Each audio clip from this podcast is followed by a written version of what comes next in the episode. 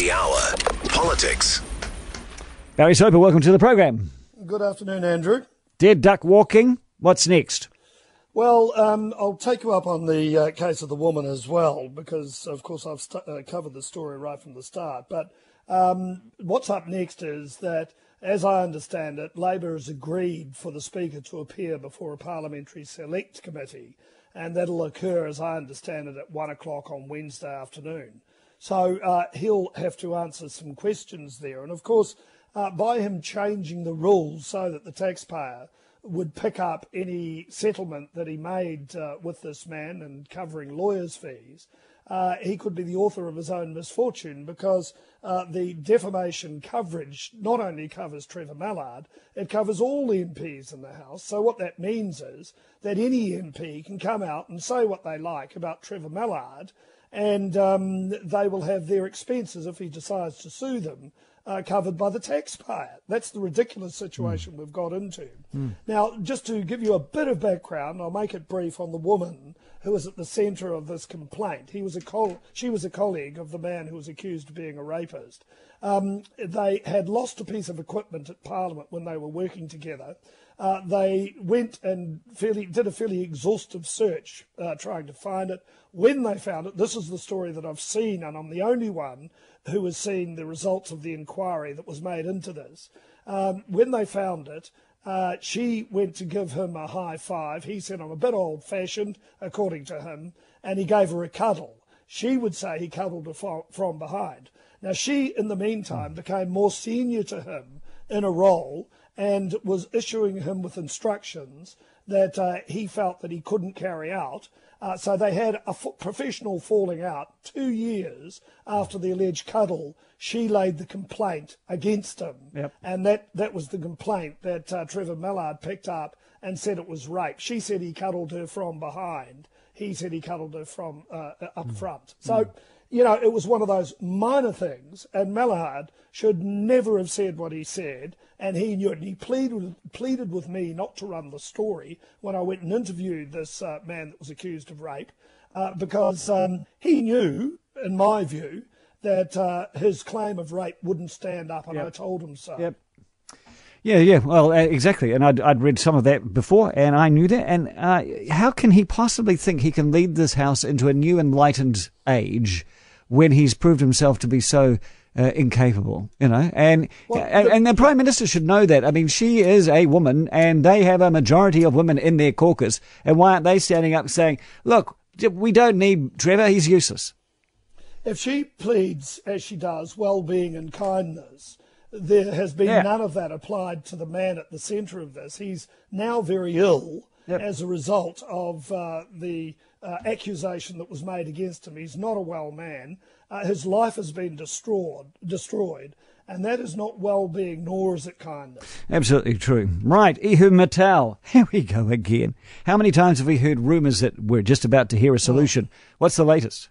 Well, I find it incredible. It's going to cabinet today, apparently, Ihumātao, and you may find an announcement at two o'clock from the Prime Minister today that the taxpayer will be paying out money uh, to buy land there. As I understand it, and of course I, I haven't had that confirmed because Cabinet is making the decision, but if they do that, you can imagine it'll open a can of worms, uh, worms. And we've got here in Wellington, Shelley Bay, and our ridiculous mayor going around there and helping uh, Māori, disenfranchised Maori, to uh, pitch a tent there. Mm. If this comes through with taxpayer funding, then you can imagine it's going to happen all over the country. Land will be occupied. Don't worry, we'll uh, we'll pay you out, we'll make you happy, and um, we start all over again. Everything exactly. that we started in 1975, you know, with the, the Treaty of Waitangi reparations, we start all over again.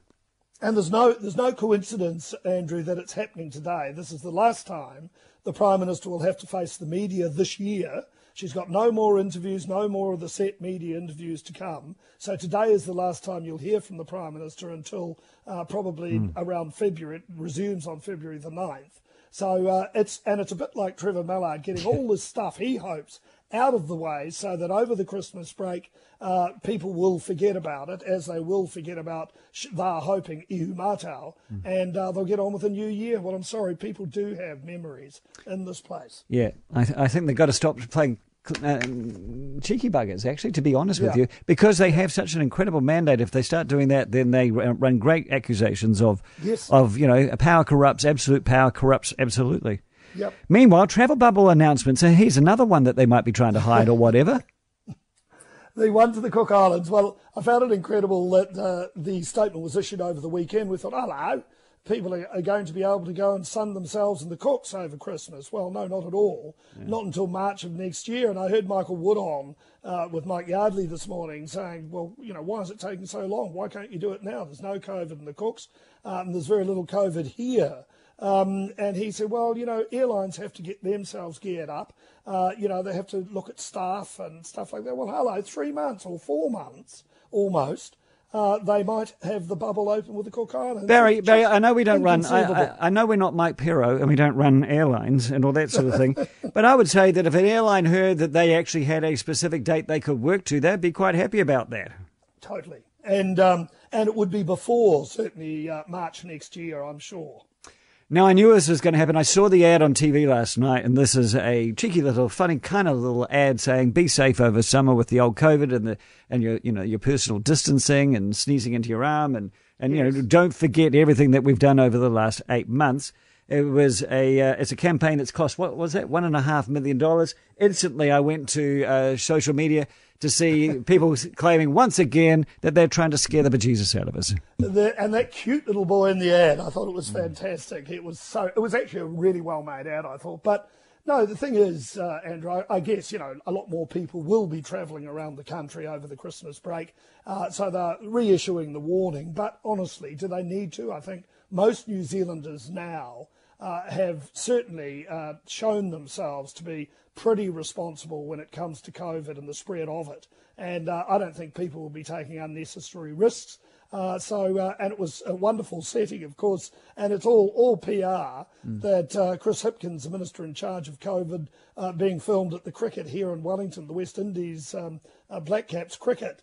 Uh, and what a wonderful scene, you know, anywhere else in the world. But I saw I saw comments about that, Barry. I saw people going, "Why is Hipkins trying to ruin a perfectly joyous moment by being a Grinch?"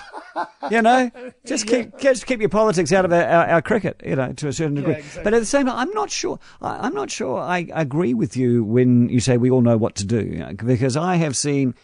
I think we an, a, a large number of us are very blasé about the threat of a, of a reinfection, and uh, we are going to be in very close quarters. The holiday camps are going to be full uh, this summer. We're going to be in very close quarters, and I wonder whether there'll be sick people there who don't actually, who don't, you know, isolate themselves. Well, fortunately, the only thing we can say to that at the moment, Andrew, and let's hope it remains that way, is that we don't have community spread. No, yeah. uh, and long may that be the case.